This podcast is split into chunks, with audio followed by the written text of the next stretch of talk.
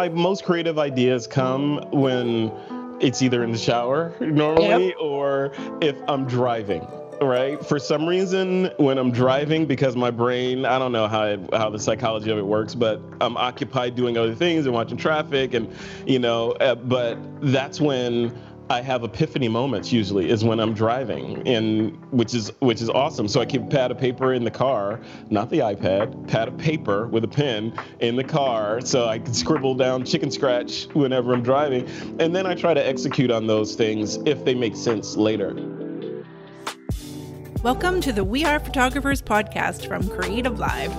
I'm your host, Kenna Klosterman, bringing you true stories from behind the lens and behind the lives of your favorite photographers, filmmakers, and creative industry game changers. From their struggles to their wins, we get the real human stories about why they do what they do. I believe there is something to learn from everyone's story. Listen, get inspired, and discover why, in the end, your creative journey is all worth it our guest today. His name is Frederick Van Johnson, and he is one of the industry greats who I am thrilled to have on the podcast. Uh, Frederick is best known for his podcast, This Week in Photo, uh, the This Week, the TWIP Network. Uh, he is also the host and producer of the podcast Behind the Seen. That's S E E N, which is super clever uh, for Skylum Software. Uh, he has been a photographer for decades, a marketing professional. Uh, he is one of the people that was part of the early on development of Lightroom, iPhoto. Uh, he is just had such a career. He uh, was originally a combat photojournalist and just is uh, an incredible human being who knows more about what's going on in the world of photography than probably anyone. So please help me welcome Frederick Van Johnson. Frederick, thank you so much for coming on the show today. Thank you. I'm I'm seriously honored to be here, Kenna. Thanks for having me on. After that intro, I'm like, man, who's that guy? I want to I want to listen to that. That's not me. I want to I yeah. want to meet that guy. yeah, he sounds super interesting. well, he is super interesting, and that guy is you. And so, you know, that really is the purpose of this podcast, Frederick, is is to, you know, dive into the lives and careers of folks that we see and hear from, but don't always hear those, you know, fun personal stories, whether it's the ups and the downs, the creative wins, uh, the creative losses, as we all have. And what I think is super interesting uh, about you and your career is there's just so many twists and turns, and you know, and and adaptation really, um, and evolution, uh, yeah. and and so I I'm curious if we can start with. So, what is the most exciting thing that you are working on right now? And then we can dive Ooh. back in time. Yeah, that's that's really that's a really good question. Uh, usually we start at the beginning and go to the end. I like starting. tricky, I like tricky. starting current. Yeah, current day. So what's going on right now? So like you, like you mentioned, this week in photo, the the podcast that I host and run, which is which is a little bit more than a podcast now. Over the years, it's been around yeah. for over I'm gonna I'm gonna show the rings of my tree right now, but over a decade the podcast has been running, um, and the you know, over the years, it has evolved, like you said, has kind of tacked and kind of, you know, moving towards the same direction, but taking different shifts as technology changes and all that. One of the latest changes and what I'm, what I'm doing in 2021 sounds so weird to say that 2021 uh, in 2021 is uh, we have a membership that a lot of people don't know about like a private community that uh, you know we have photographers that come in and hang out and we just chit chat. We do mixers on zoom you know that kind of thing. We do image critiques. We're doing one right after this for example. And that that is about to evolve and go a little bit bigger with courses and you know of course the community still and events and and webinars and all that kind of stuff. So the podcast is branching out from being just a bunch of people that love to listen to photography, the TWIP listeners, and the people that participate in the community to being a much broader kind of social effort, if you will. So, and it's fun building that. The marketing side of me loves building this kind of stuff and just nerding out on the different tools and platforms that are available and all that. So, you know, it's it's it's more narcissistic than it is anything else. Well, there's a lot of fun things to dive in there, uh, first of all, and um, community. Yeah. tell me about the importance of community to you because again like early early on you started a podcast and like you said grew into the TWIP network, you know, all these different shows, and just continues to build and build and build. And like I said, evolve into what it what is coming up this year for you uh, and for yeah. the community. So talk to me about community and talk to me about what you have learned about yourself through oh. community. Yeah, communities is really, really important. I didn't realize how important community was and how, you know, it's community is important and it's also very difficult to to kind of get going and then also maintain as a as the person running the community. And I'll, I'll draw a circle around that because the some of the more important things that I've learned just answer the question are the just putting myself in the position of custodian versus the guy that's running it and you know i'm i'm sitting in the in you know up on high and dropping down these these nuggets of knowledge. I position myself in the community as as me and i'm just another member of the community who happens to be the custodian of the community you know so i'm i'm a peer versus someone who's at the top you know dropping down nuggets of knowledge because i'm not there are many people in my community that are exponentially smarter than I am, right? So, and I love having their input in the community. I love having other people and people that are just new to the to the world of photography come in and sort of chat about the whole thing. It's all very exciting to me so yeah, the learning was humility and not being you know, not trying to be, oh, I'm I'm the the big celebrity guy. I'm not a celebrity, but the big guy that's running all this stuff. It was more of you're just one of us. Um, I am in the crowd of people, but I'm the guy that has to kind of you know, row and make sure the rudder is pointed in the right direction. And I'm the fall guy. So if something goes wrong, people have somebody to blame, right? so, so, it's yeah. a lot it's a lot to hold frederick and i and i've always kind of seen um you know again humbly a, a sort of a, a, similar role for myself and you in terms of and i i like to call it a guide yeah. um uh, you, yeah. you call it custodian like again we're a holding space for a community of people to connect and do their things uh, but but like you said also as a part of that community uh, and and I think that's where that authenticity comes in.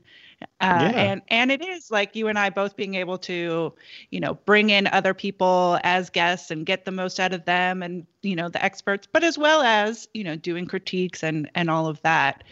Yeah. So it's yeah. a it's a pretty special role to be in, and it and, is. Yeah, kudos. It is, and it, and it, thank you. I was gonna say yep. yeah, and it's it's very like yeah, it's it's nuanced in that I don't I don't want the TWIP you know, as much as because I've been doing it for 10 years, my name, Frederick Van Johnson, is synonymous in many ways with this week in photo, um, which is not the best thing in the world. I want, I put myself in the position of custodian because I want the feel of the community to not be intrinsically tied to me as some sort of thought leader. I want it to be this this group that I've coalesced like a kid, right? You you birth this kid and now, you know, it's it's grown. Hopefully it'll take care of you later, right? So so I kind of I kind of look at it from that perspective that it's it's this thing that's going to grow and hopefully with or without me. If I'm not around, I would like to think that the TWIP community will continue on in perpetuity. And I kind of build it with that mindset in mind that I'm building something. That's why the custodian thing. I'm building something that is made of granite right? And it's like Mount Rushmore. It's going to be around long after this iteration of humans is here. So that's that's kind of how I look at it. Which again goes back to your playing multiple roles, so many yeah. roles uh, behind the scenes that people don't necessarily see. But so talk to me about, you know, entrepreneurship you have a marketing background you're still a marketing professional like mm-hmm. talk to me about early on and building something entrepreneurial that didn't exist. And maybe some of the some of the moments where you had the like what am i doing? You mean like yesterday? no that's that's every week. Right? It continues. no, but yeah, it but does. Let's take know, us back to early on. This stuff, this stuff is like a sine wave, really. You know, and any uh, any job, you know, even corporate America, right? In corporate, it's it's a sine wave. You have great times, and then like, oh, am I getting laid off? And then great times, and then you know. Uh, and it's the same. It's similar, not the same. It's just similar with this stuff. To go way back to the beginning, so the entrepreneurial kind of spark, or the like I say on the on my podcast when I talk to photographers, I say, "What's your what was your your Peter Parker radioactive spider moment?" Right? And what made you know that you wanted to do this thing called photography. And I can trace mine back, at least for the TWIP side, because like you said, there's multiple tangents. There's photography, there's marketing, there's, you know, um, for the entrepreneurial side of things, my my radioactive moment or radioactive spider moment was when I was at Apple and like you said, I was a, I was a senior marketing manager at Apple on the Aperture and iPhoto team, and look, great job. Obviously, amazing company, right? And I, but I remember back then, my office was literally about three miles from my home from my driveway, right? So, and I remember just on a Monday, just like this, I remember on a Monday, it was like eight o'clock, sitting in traffic on 280, uh, like on my way to One Infinite Loop, the Apple campus, and I just remember sitting in traffic thinking like, this is not fun, man. I just don't feel like going into this Monday stand-up meeting. I don't feel like telling these people what I'm working on. I don't feel like justifying my existence again. I love what I'm working on, but I just I just had that I don't feel like dealing with it, right? I just want to I want to go in my office and close the door and work on stuff. I don't want to interact with people. I just want to get stuff done, right? So it was like it was that kind of that annoying like prick in the back of my neck, just like, you know, and I remember at the time I was listening to Tim Ferriss, the Four Hour Work Week, you know, and other similar books. Uh, this was I was listening on Audible, uh, and other similar kind of self-help kind of things. That was my my thing, still is. So I was listening to it, and I was remember I remember thinking he said something in there about even if you're in corporate America, you need to treat every job like a contract. Change your mindset to think of it like your your nine to five job as not the end all be all. Think of it as another contract, so that you know it's a it's an income stream, and then build up multiple multiple income streams. So if one goes away, you can have other ones. And I that was like a light bulb moment for me. I was like yeah, Tim, I need income streams. I need, so that's when I started kind of moving down the road of what kind of income stream would I build? What would it look like? And if I was to do that, how would I apply my Apple marketing experience to something externally? Because you learn a lot there. I mean, it's a pressure cooker, but you learn so much. Um, and I was thinking, how do I how do I apply that that stuff to this stuff? So I started building and drawing flowcharts and all that stuff, and that was that was the moment you know insert montage here and the next scene is me with the twip logo on my chest so. well i think a lot of people will identify with the statement you made and me as well um, who worked in corporate marketing in corporate world uh, yeah. and with this statement of um, i had to was always trying to justify my existence yeah. Like don't lay me off. Pause. Don't lay me off. I'm I'm worth it. Don't lay me off. but just pause on that statement, needing to justify your ex- feeling the need to justify your existence. Yeah. And and you know, flip that around to I mean, I guess maybe we're still are telling ourselves we need to justify our existence with with when you're an entrepreneur too. Yeah. But it's a it's a self thing versus an other thing.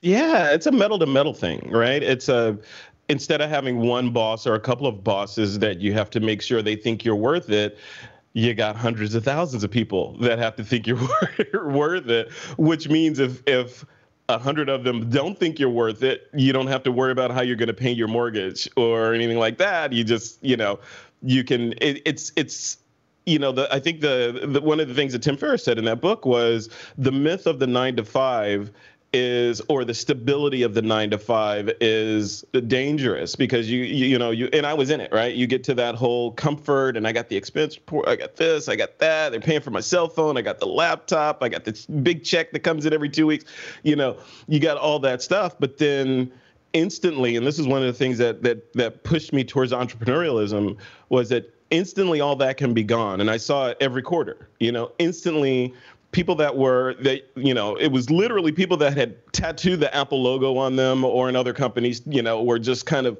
intrinsically tied their person their person to that brand. And then when that brand decides that they don't want you anymore you're kind of walking in the desert you know looking for for justification. And i remember when I left Apple, uh, it was it was it, no, this was Adobe. When I when I when I left Adobe, the I, I, had this meeting with this very famous photographer whose name I won't mention. I had this meeting with this very famous photographer. We were hanging out in San Francisco having lunch, and I said, "Yeah, I'm no longer at Adobe or whatever." And the the the tone of the conversation shifted from, "You are no longer a resource." You know, that's what it felt like it felt like, oh, you're not the Apple guy anymore, so you're no longer a resource. What can I, you know, it, why am I here, right? and I was like, I'm still, I thought you liked me, not the Apple logo. You like, no, no, it was the Apple logo and what have you done for me lately, Janet Jackson, right? So, yeah, that's that's that, that was an epiphany yeah. moment. Isn't that fascinating? Okay, first of all, did people do people really tattoo the Apple logo on their body.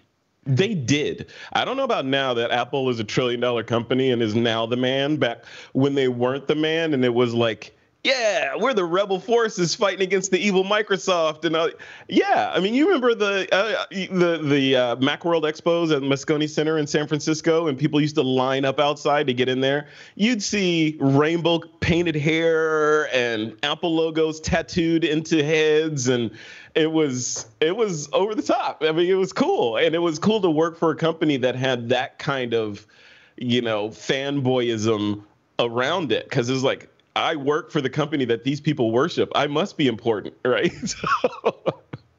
so. Well, it's no, I mean, and that's it's an interesting evolution again of how companies change, how brands change, um, all yeah. of that. But I want to go back to again this um, this insight of instability with things that we think are the stable part of our lives, yeah. Uh, our instability. Like it it as I've I've had this conversation with some other entrepreneurs where it's like we do think that having a stable job is working for somebody else whereas the true stability lies within you know believing in yourself and yeah. justifying your own existence to yourself um, what do and you mentioned that you were like self-help or whatever you know what have you had to do for yourself or do you, can you give us maybe a story about again a moment where you're like with your own entrepreneurial journey of um, having to i don't know just dig deeper inside yourself to be able to keep moving forward yeah, yeah. There's so many. There's so many. Um, one of them, which relates to this community that I mentioned, that I mentioned was um, about four years ago, four and a half, maybe five years ago. I, I wanted to. I've always had this sort of burning thing that I wanted to start a community, not so much because I, you know, yeah, I need I need these masses of people to interact with. It was more of uh, I'm doing these podcasts, and I wanted a place for people that were interested in the topic of the podcast to interact with each other and continue the conversation, either with me, with each other, or the host or the guest of the show. So I needed a place for that. Um, and back then, you know, I was I didn't want to do it on Facebook. I wanted to kind of keep it on the on the the website. So I used a and the website is powered by WordPress. So I use a WordPress uh, community plugin on the site, and you know, long story short was I didn't have the time to devote to community management because it was just like I installed a community and that's it, right? No, that's not it. Um, so what happened was a community that is unsupervised quickly spins out of control. This one spun out of control to the tune of pornography being uploaded in there, and you know, mild hate speech was showing up in there from time to time. Just little like dirty stuff like that was in there, and I, I issued a couple of warnings, and I was like, you know what, guys, come on, please self-supervise because I'm doing all these other things. I don't have time to self-supervise or supervise you. Um, and then I, I, gave them the you know the parent child if you do this one more time i'm taking your toys away and it happened again i think maybe just to test me and literally that minute I, I deleted it. I shut it down. You know, no notice. It just went away, just evaporated. And I was like, you know what? I don't. I I can't do that. Maybe we'll try it again in a couple of years. So fast forward, the platforms and software has changed and matured a lot. And, you know, a lot of things have changed and it was time to retry it again. This time it stuck. So here we are. So that that's a story. It was just that was kind of a false start. And and I, I felt I felt like, you know, maybe this community thing is just not for me. How do these other people do it? Maybe they have staffs, you know, people that run it 24 hours a day, but that ain't me. So maybe we'll try again when you don't have to do that. So, yeah, it was interesting. It was it was a sad time because I turned it off, and it was a bad week for me too because I was like, man, why can't people just be normal? you know, you know, you gotta you gotta put crazy stuff in there for other people to see. But I solved it, and I, I'll, if you want to know, I'll tell you how I solved the issue of the the pornography and hate speech issue. It was a very simple fix. Uh, if you ask me later, I'll tell you about it. Well, tell us now. Oh, easy. Uh, money. so, and money not because you know I want to I want to buy a Tesla or anything. It was it's money because money is is the great uh, remover of anonymity. So the problem with the first community was it was completely free, therefore anonymous, and people could get in there and just with reckless abandon say anything about anybody. They could say your camera is garbage because this and this, and not have any repercussions for it. As soon as you add a dollar value to the membership, in the, in the case of, of the TWIP community, when it started, was just four dollars and ninety seven cents a month, right? So just a, a little, just a little something to make it so that you're not anonymous. I have your credit card number. Everyone in here knows that everyone else has paid to get in there. So it up levels the the the thickness and the the smartness of the conversation. I can't tell you. Just looking at the the first one and just the way the conversations were going and the camaraderie and real life friendships that have been built in the new community. I mean, we've had members that have flown internationally to hang out with each other. I mean, it's it's a real community versus just some other place where you go to kind of hang out and and troll. And the other piece of that, the other the the other reason why it worked was my when I was restarting the community, my first thought was Facebook groups, of course. And this this was around the um, the the uh, the Facebook controversy with Cambridge Analytica and the data breaches and all that stuff. And I was like, no, I don't want to do it on there. Plus, it's free, and Facebook's terms of service say you cannot charge. So I'm going to be back in that same boat again. But it's going to be worse because I can't control anything. Facebook has control over who sees what, and so I'm be back in the same boat. Only it's going to be a worse boat.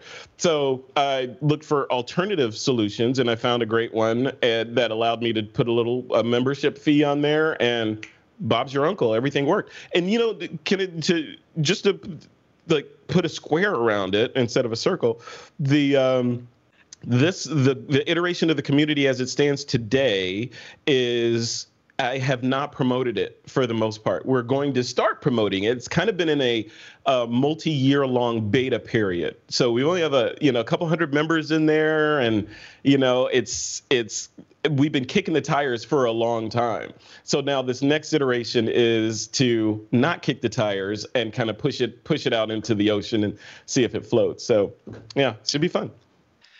Well, it, it's um yeah, but you when you take away the anonymousness, the anonymity uh, of um, and and it really is sort of with anything. Once you pay for something, you find value in it in a different psychological way, uh, yep. and and and it is it it, it is a step towards uh, self-selecting you know the people who truly want to be there um, so yeah. i think that's i think that's brilliant it's um, attention right it's attention yep. and you know there's something to the phrase pay attention right when you pay ah. you pay you pay attention to things that you right. pay for that even if it's a even if it's a buck you know people yep. it's it pushes it from just free, you know, like, oh, I got a free sample at Costco or something, all the way to, okay, I, I spent my hard earned dollar on this. Let me see what I got for my money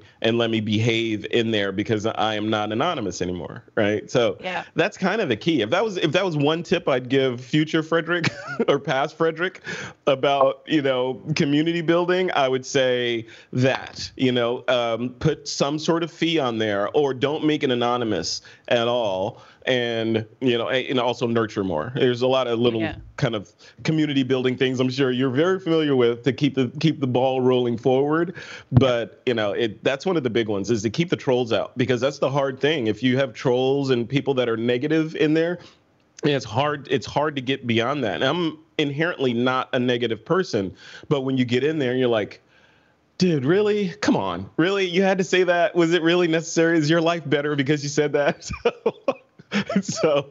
you know, I want I want my community to be a reflection. Like I said, it's it's a place where I like to hang out versus yeah. you know, I'm I'm in there, so don't don't come in and act a fool in my house. So Absolutely, and I, it makes me think about uh, how a lot of you know creatives or um, people with podcasts or what have you have been able to create communities using uh, platforms like oh my gosh i'm totally blanking on um, some of the platforms where again people can subscribe on a monthly basis to interact um, and it allows them a way to um, to to make money as well and, yeah, and have yeah. an income stream um, for yeah. doing your your what you love to do um, and have ways for people to do q and a's um, and what have you what is the platform that i'm trying to think of oh my gosh that's where people sure. like launch um, new not launch new things uh, you've got supporters you've got ah, Facebook? No. no, no, no. It's where you can put a people can ah, this is gonna get me. Okay. Yeah. Uh, moving right along. It, will pop in there. It'll pop it in will. there. It will. I want to go back to something in your career that maybe um, people who are just getting to know you, what have you, aren't as familiar with. Um, because again, it probably goes back to a strong sense of having a strong sense of community, um, of um, of closeness with other people who are all sort of trying to do the same thing, uh, and that being in the Air Force and being a combat photojournalist.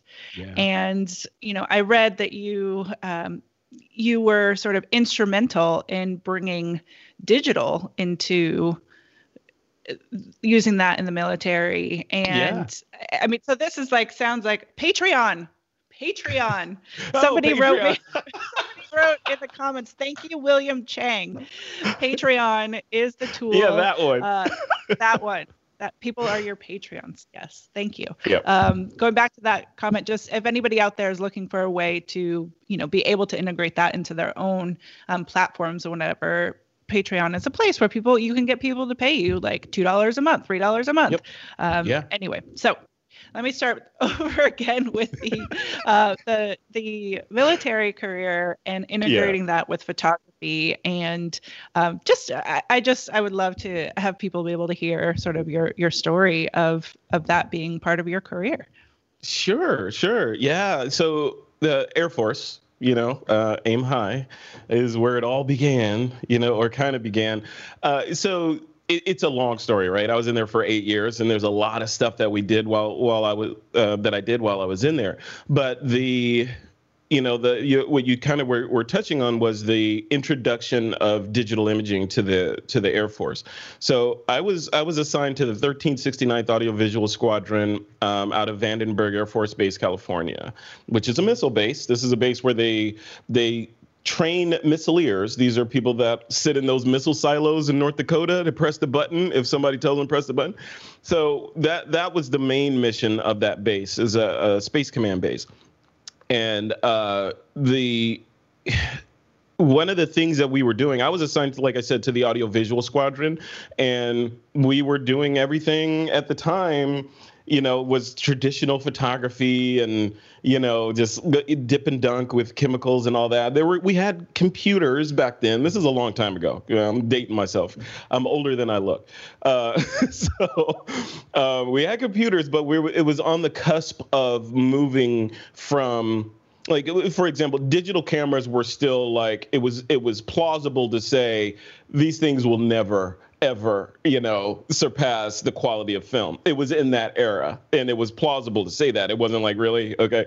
Um, and I remember at the time Kodak had just released the Kodak DCS 420, which was a Nikon camera, a Nikon N8008 body with a Kodak hard drive grafted to the bottom of it, a spinning hard drive. This is pre-SD, right? So spinning, a spinning hard drive. You can imagine with the battery life of this thing.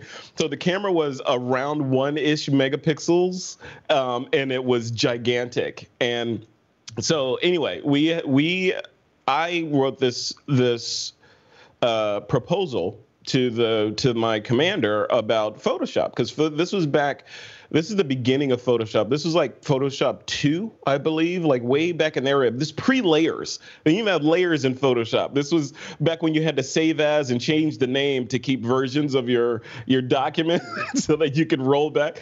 This was back then.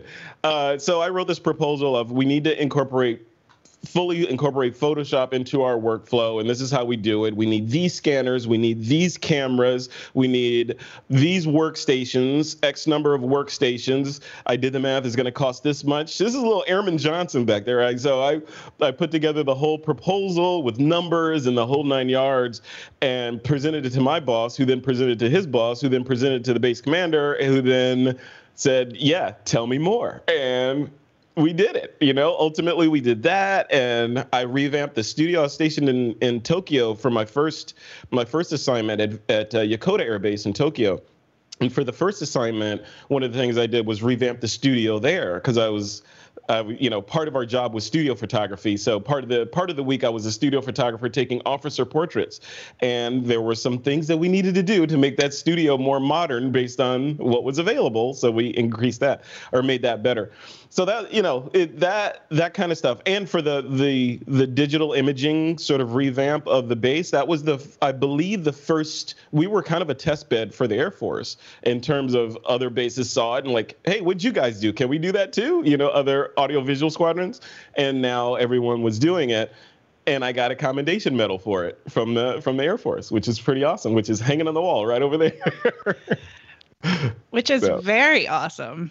And just yeah. to to a to how old were you when you were like putting this proposal together? To I want to say I was in my early 20s back yeah. then. Yeah. So I was a kid. I was I was just a kid who just was, and I was geeking out on Photoshop too, because this was this was around the era when, like I said, everything you had to in order to be good at Photoshop, you had to be good at channel operations. They called them chops back then. You had to be good at channel operations and understanding how to you know get this channel and do this to it so that you could then load it back in and change these colors and you know so that level of deep understanding of the software, the fledgling software at that time kind of set up this foundation for me just sort of loving the power and the possibility of digital imaging and the stuff that you can basically anything you could dream of if you can figure out how to build it you can make it right? Even back then. So you know that kind of that kind of pushed the whole digital imaging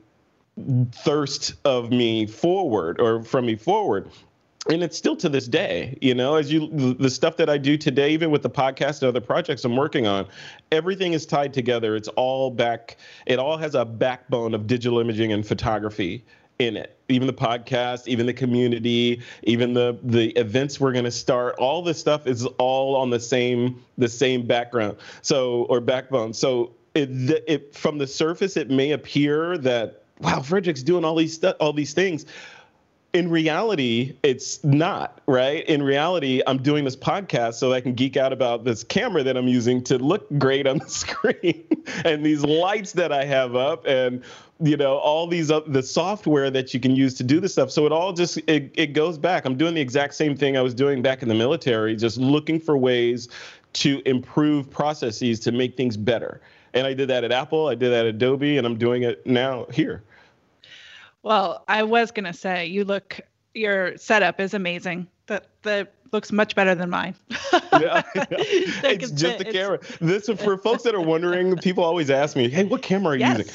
This this camera is an old uh, Lumix GH4 with a 12 to 35 f2.8 lens on it. That's it. That's it. It's and it's plugged in to the computer through a through a ATEM Mini Pro, but it could just as well be any HDMI interface. And I have two lights, one on either side of the camera shining at me, and then two lights back there with gels on them. That's it. You turn it on, and you're good. Look at you going into teaching mode.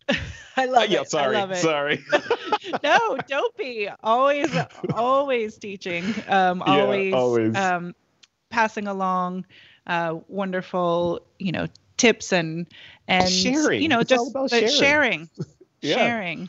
Okay, so we were talking about um, we were talking about community. We were talking yep. about um, just how you're when you look back in your career, it is easy to see the through lines, um, yeah. but you know it's not always the case when you're in it. I am curious. Yeah. You were talking about you know setting loving to look at processes and make them better. How much of your time are you are are you tinkering with things? I guess i, I was when i go back to thinking about um, the you know twip and so much testing of gear or you know talking about gear like how do you find so much time to to be researching and tinkering with um, the latest and greatest things yeah, it's it's hard. It, it's not hard, and that it's a that's an interesting question because I the the stuff that I do, like the podcast and photography and you know drones and 360 cameras and all this stuff, it, I don't do it because I have to do it. I do it because I like doing it. Like it's not like okay, the day's over, now I can go do this other thing. It's like oh, the day's over. I'm finished. I'm finished streaming now. I could go fly the drone, you know. Or what's this new drone that's out? You know, it's it's always, you know, my brain is in that world already, and the podcast and the things that I do just kind of serve as an outlet for me to geek out about it with people. So it's not the opposite, if that makes sense. It does make sense. Um, and I was at your Twitter, I think it was your Twitter handle that says, or description says, I'm a photographer and creative professional who loves creating unprofessionally. Yes. And I, I so I think that's an interesting conversation and distinction between uh, creating a life that is surrounded by photography um, and beyond of whatever it is that you're passionate about versus having that be like I always say, I'm I don't make my income by like taking pictures and selling them to people, but I've created this life of that everything is surrounded photography related. Uh-huh. Uh, yeah. and so, you know, how much time are you, or or is that what you mean by uh, who loves creating, comma unprofessionally?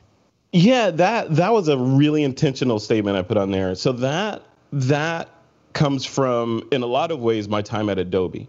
So at, at, Adobe, one of the key things I learned a ton when I was there, but one of the key things I learned was the the definition of amateur, the versus professional, right? And the word amateur, the the, the the knee-jerk connotation of the word amateur is this is somebody who's not as good as a professional when that's not true. The the real definition is somebody who does something for the love of doing it not because they have to do it.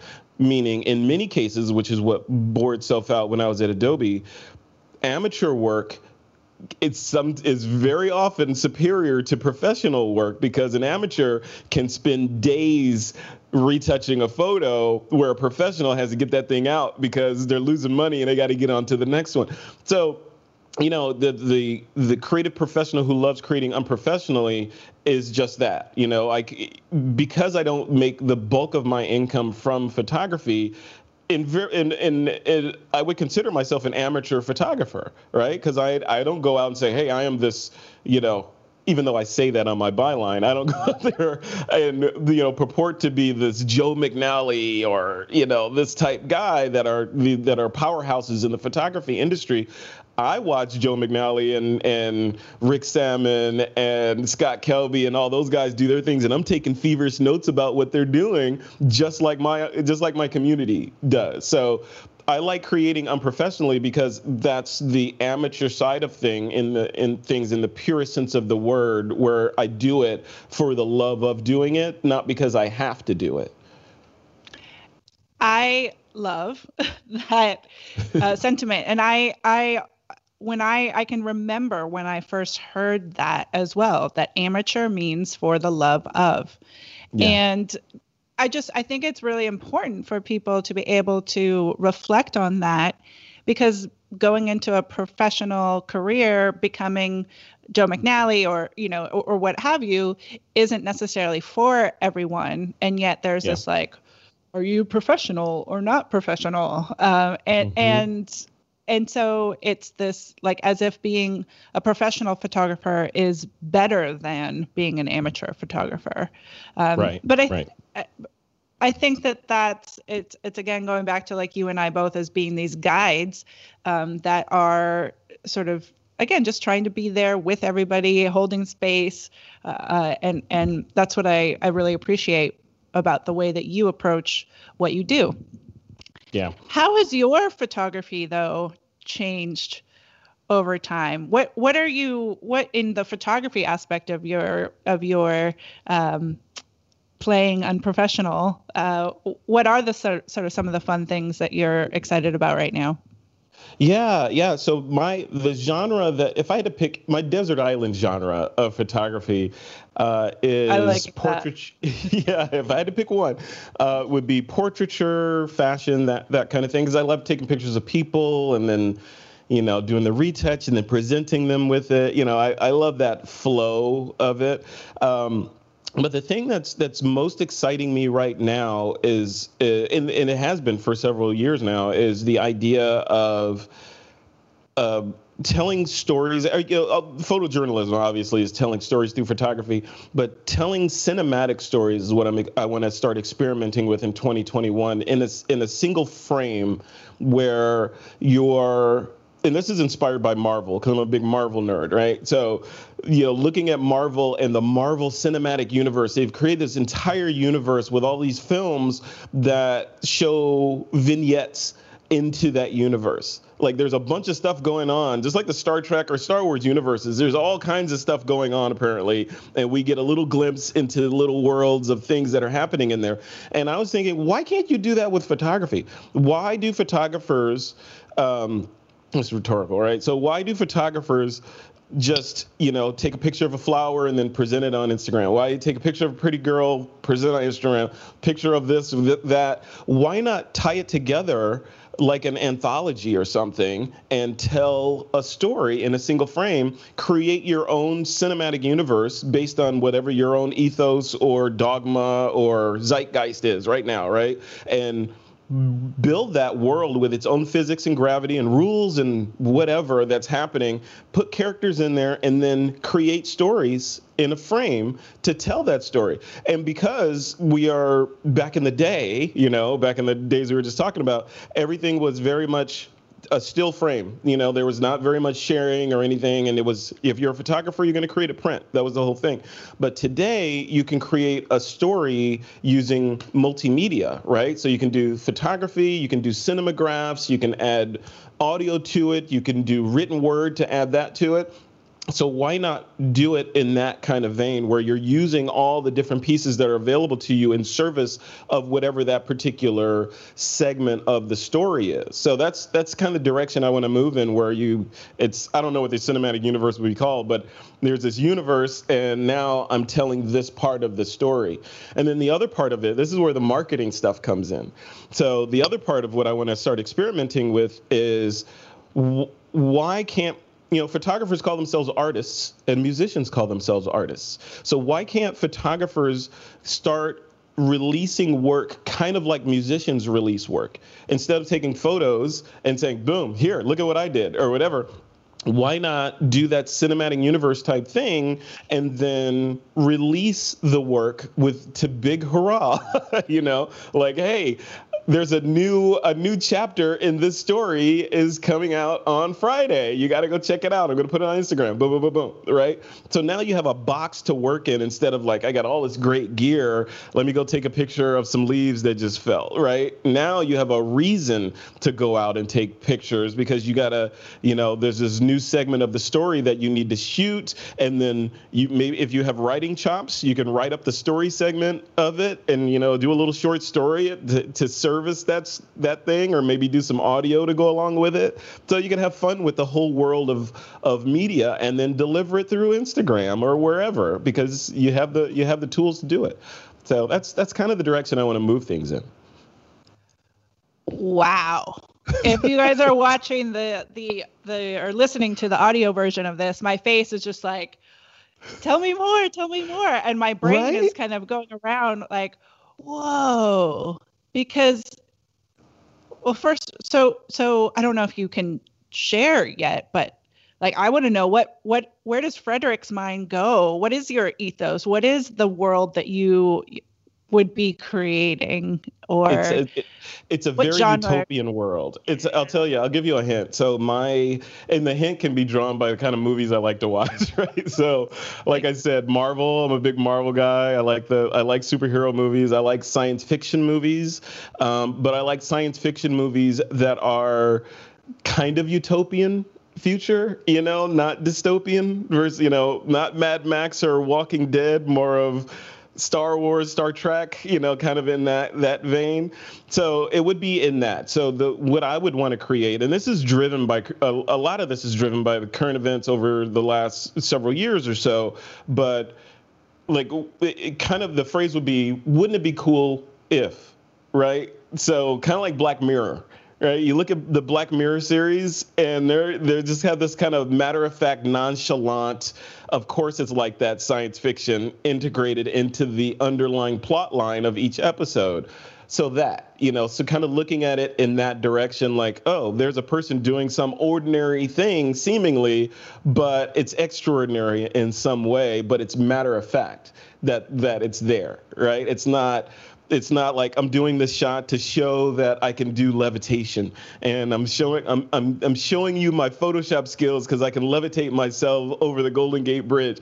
You know, there's got to be a reason around that. Why is Frederick levitating over the Golden Gate Bridge? Oh, it's because he just found out he had superpowers and he doesn't know how to use them yet, right? so something like that. Okay, I know that it is could be like seen as an over asked question or whatever and i wouldn't have asked it if i wasn't if we weren't having this conversation but yep. what what your what would frederick's superpower be if you could have one? Oh man uh that's a good question. There's so many. Uh i think if if if the superpower has to like be bound by the laws of reality and physics kind of i would be kind of like an iron man guy so, okay. you know, okay. my superpower would be being very smart and obscenely rich and then doing good things with both of those things. so, kind of not the Batman side of it, the Iron Man side of it. Um, but if it, if it's more in a fantasy type science fiction, then it would be time travel. 100%. Yeah. I'd be a time traveler. I'd be changing things all day long. I'd be changing stuff. so. I, I mean, it just goes to both of these these these things we've been talking about for the past few minutes. It's like your brain is able to to create outside of just physically creating something, yeah. and I mean, even tied to your you know, professional career or going back to your in the Air Force, like just or you talking about trying to figure out systems. Like I can clearly yeah. see um, how your brain I don't know just just works. I'm trying to say it's no, scattered. I can't. It's scattered. It's all over no. the place. I know, Jake. no, not scattered, but like like the ability. I don't know. I just think it's fascinating the ability yeah. to um, create not just at a nuanced scale of I see this flower, it's beautiful. I'm going to focus on the light. I'm going to you know it, tell a story about this flower. Um, to this flower is a superhero and it's going to mm-hmm. save the world and levitating across the you know just i think it's fascinating yeah and i'm excited excited it's, to see so much you can you do create. yeah there's so much you can do like the like the like looking at it, I was just thinking about this yesterday. It's so timely. I was thinking about this yesterday. I was looking at um, a lot of compositing work from yep. from people that I admire, like Renee Robyn, and you know these people that do these just fantastical ridiculously cool and realistic looking Photoshop composites. And I was thinking, man, I want to see like we see things in in the real world or kind of with real world physics in these composites all the time, but wouldn't it be cool if we we did so here's here's the impetus of this. So i'm looking at these composites and then the next thing i'm looking at was people were talking about the the importance of shallow depth of field in bokeh and getting you know lenses that can support blurry backgrounds and all that. So i'm thinking why not push that forward and do a composite that's in miniature. You know, you've seen those miniature shots that look like a miniature train set or whatever. Why not have a perspective like that, a compressed perspective where everything looks very shallow depth of field, but then overlay fantastical elements into that shallow depth of field scene with blurry things in the foreground and background, sharp things in the middle, and then that would sell the reality of it a little more because your brain is like, oh, of course it's real. That's out of focus and that's in focus, right? So anyway, that's that's where my brain goes when I think of when I switch to the creativity kind of circuit. It goes to that cinematic universe and building those kinds of things, and then I take those things, those ideas, and I'm thinking from a community standpoint. Well, if I'm focusing my creative talents over here and I'm excited about this piece this month, that could be a topic in the community that we talk about. Just not not so much that piece, you know, it's not narcissistic, not so much that piece that I'm working on, but the techniques around that and ideas, you know, and maybe even challenge the community to do similar things. So that's that's kind of what I'm thinking. So it all then like weaves in together. You see how it all kind of it, it, ties together the community. I'd be talking about it on the podcast. I'd be creating it, building courses around it, the whole nine yards. So. Yeah, I definitely was just, just my mind went to yeah, sounds like a course to me. yeah, right. Yeah. And I, I, I just love. I, I mean, how do you decide? Because again, so many ideas. How do you decide what to work on like what idea comes past the i got all these ideas now i'm going to try this i'm going to actually try this one put it into fruition like yeah. what is it that that takes you to the next step of ideas to doing acting upon them well there's there's ideas and the pie in the sky stuff and then there's the work right so mm-hmm. the the work side of it and the project management side of it comes back down to Apple and Adobe and my experience with product management there because I'm managing multiple projects at any given time, whether it be the refresh of the website or switching email service provider platforms or testing out a new CRM, you know, all these different things that I'm working on. And the the way that I keep it all straight is through you know, I have this this piece of software you may have heard of it called Notion that I use to keep everything kind of like I know what I need to work on next. I know what's who I need to call next. I know all this stuff. It's in Notion, and I walk around with one of these guys with me. so then for the listening audience, that was an iPad. Um, so I walk around with an iPad with a pen so I could take notes and I could, you know, basically manage the entire business for the most part from from an iPad it's it's designed that way that if all this lighting and camera and stuff go went away, I could still do an entire episode of TWIP and everything just from the iPad. It wouldn't sound as good, but I could do it. I could manage the business. I could see income outcome outflow. I could see what's next project wise, everything. I could see it all from the iPad or in a pinch, a phone. So, you know. I'm actually not familiar with Notion, so oh. definitely going to check that out. No, I don't. We don't. I don't use that particular one, but um, definitely. There goes your we'll week. I'm telling out. you. I know. You fall in love with it. Notion. I'm not, and I have no affiliation with them other than being a nerd that uses them. Uh, but Notion.so is the URL ah, for them. Okay. And it it is yeah it'll it'll change how you think about managing and organizing disparate projects and all kinds of stuff like that. It's pretty cool So that leads me to think like, do you schedule a time for creativity? No, I don't. I I should. I should. I that should. You know, my most creative ideas come when it's either in the shower normally yep. or if I'm driving right for some reason when i'm driving because my brain i don't know how it, how the psychology of it works but i'm occupied doing other things and watching traffic and you know uh, but that's when I have epiphany moments usually is when I'm driving and which is which is awesome. So I keep a pad of paper in the car, not the iPad, pad of paper with a pen in the car so I can scribble down chicken scratch whenever I'm driving. And then I try to execute on those things if they make sense later. I also keep a pad next to the bed. so even though the iPad's in there, I keep a pad of uh, pen and paper next to the bed. So if I have some sort of epiphany while I'm watching TV or doing something else, then I just jot it down real quick. And then, because those ideas are great and then they go away later. And you're like, what was that thing? I, it was a great idea. It's gone like a dream, right? So.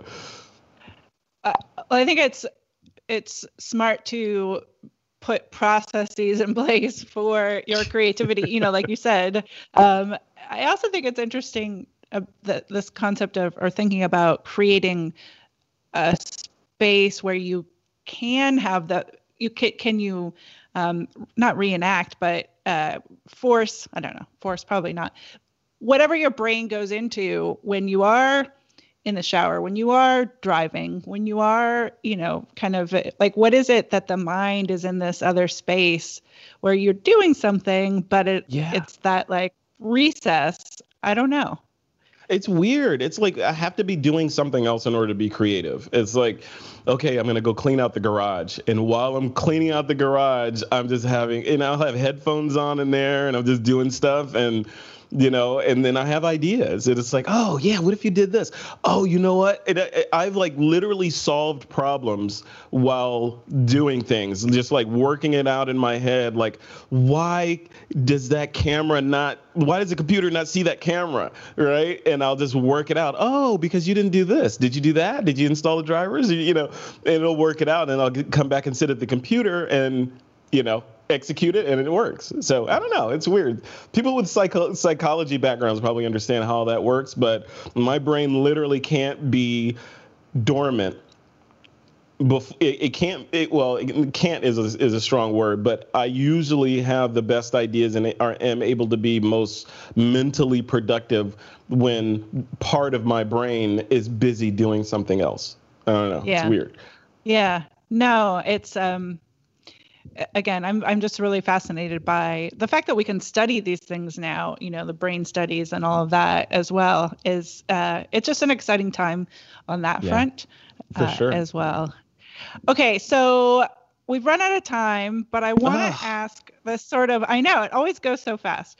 Um, final question for you: Wouldn't it be cool if fill in the blank?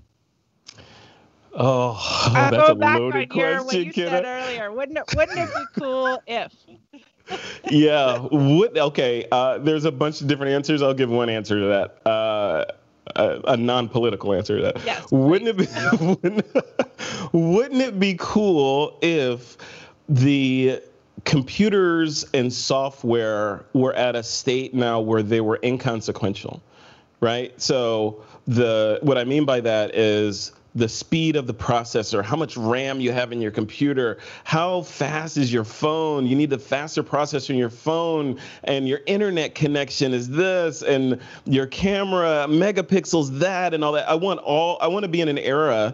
That's the time traveler, Frederick. I want to be in an era where all that stuff is solved. Like maybe it's Apple with their M1 chip or something, but it's all solved. Everything is just ridiculously fast, and you can throw anything you want at it and do whatever you want. So technology is no longer a bottleneck, and figuring stuff out like, oh, I want my audio to sound good on this podcast, so I need to get this, and that needs to run through that, and I got to hook this up, and you know, I just want it just to be like maybe I want to be in the future, right? Because I know my kids are going to be like, what?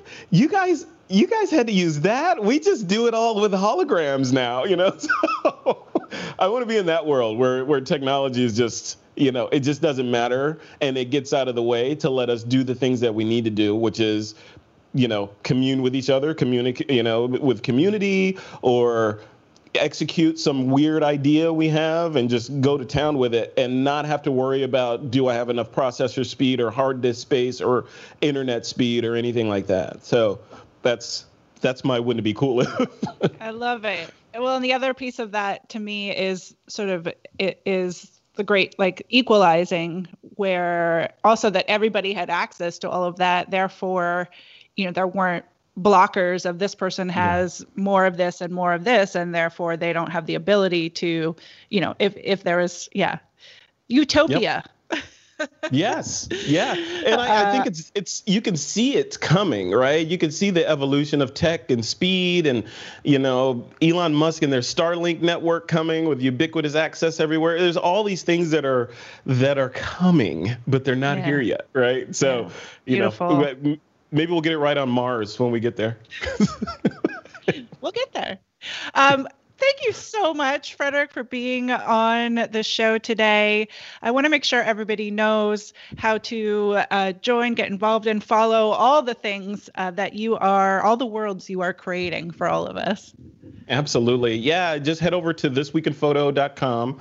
That's the podcast. The the community it's interesting. So the community, as it stands right now, I've I've paused membership, so no one can join right now. The members that are in there are in there, eh, but it will be relaunching in a couple of weeks. So go over to the website, you know, or check back at the website often, and you'll see the whole thing is going to change. And if you're on the TWIP list, you'll get a notification of when it goes live with, you know, the, you know the whole nine yards for launch. You'll get the offer and all that stuff. But it's it's going to be pretty amazing because I'm trying to build something that's unlike anything else that's out there in terms terms of the num the kind and caliber of people that are in the community, as well as the you know the, the the excitement around photography the way i position it is a good way to close the way i position it is the the TWIP community is a community of photographers that are inspired by learning from and encouraging each other. That's that's basically what it is. So and with zero tolerance for trolls. So if you're a troll, just you know keep going. Sounds pretty awesome, Frederick. Uh, all those links will be in the show notes. And uh, once again, thank you uh, for another fascinating and thought provoking conversation. Uh, so, thank you again. And thank you to everybody who tuned in for the live. Of course, you can get all of the previous episodes of We Are Photographers, the podcast, uh, wherever it is that you stream your podcast, listen to podcasts, or right here on Creative Live at creativelive.com slash podcast. And we look forward to seeing you next time. We're streaming right now on creativelive.com slash TV, uh, which is another awesome place uh, for free content to be able to ha- learn from conversations uh, as well as performances and all kinds of things to entertain entertain, educate, inspire, connect. And so, once again, thank you again, Frederick Van Johnson, and we will see you all next time right here on Creative Live. See ya. I'm Kenna Klosterman, and you've been listening to the We Are Photographers podcast from Creative Live. At Creative Live, we believe there's a creator in all of us. And yes, that means you. If you're looking to get fresh perspectives, inspiration, or skills to boost your hobbies, business, or life, head over to creativelive.com and check out the Creator Pass. That's our subscription that gives you access to over 1,500 classes on demand. Whether it's photo and video, art and design, craft, entrepreneurship, or personal finance, or even yoga, there is always something new to learn on Creative Live from the world's best educators. And if you haven't already, be sure to subscribe, rate, and review We Are Photographers wherever it is you listen to podcasts. We'd love to hear from you, and a five star review goes a long way. And if you like this episode, tell someone about it. Word of mouth is the best way for us to reach more creators just like you. You can stay up to date with everything happening at Creative Live by following us on social media at Creative Live everywhere and I'm at Kenna Klosterman on Instagram and at Kenna K Photo on Twitter. If there's anyone you want us to feature on the podcast, send me a message. Thank you again for being part of the global Creative Live community, and I'll see you all next week for another episode of We Are Photographers.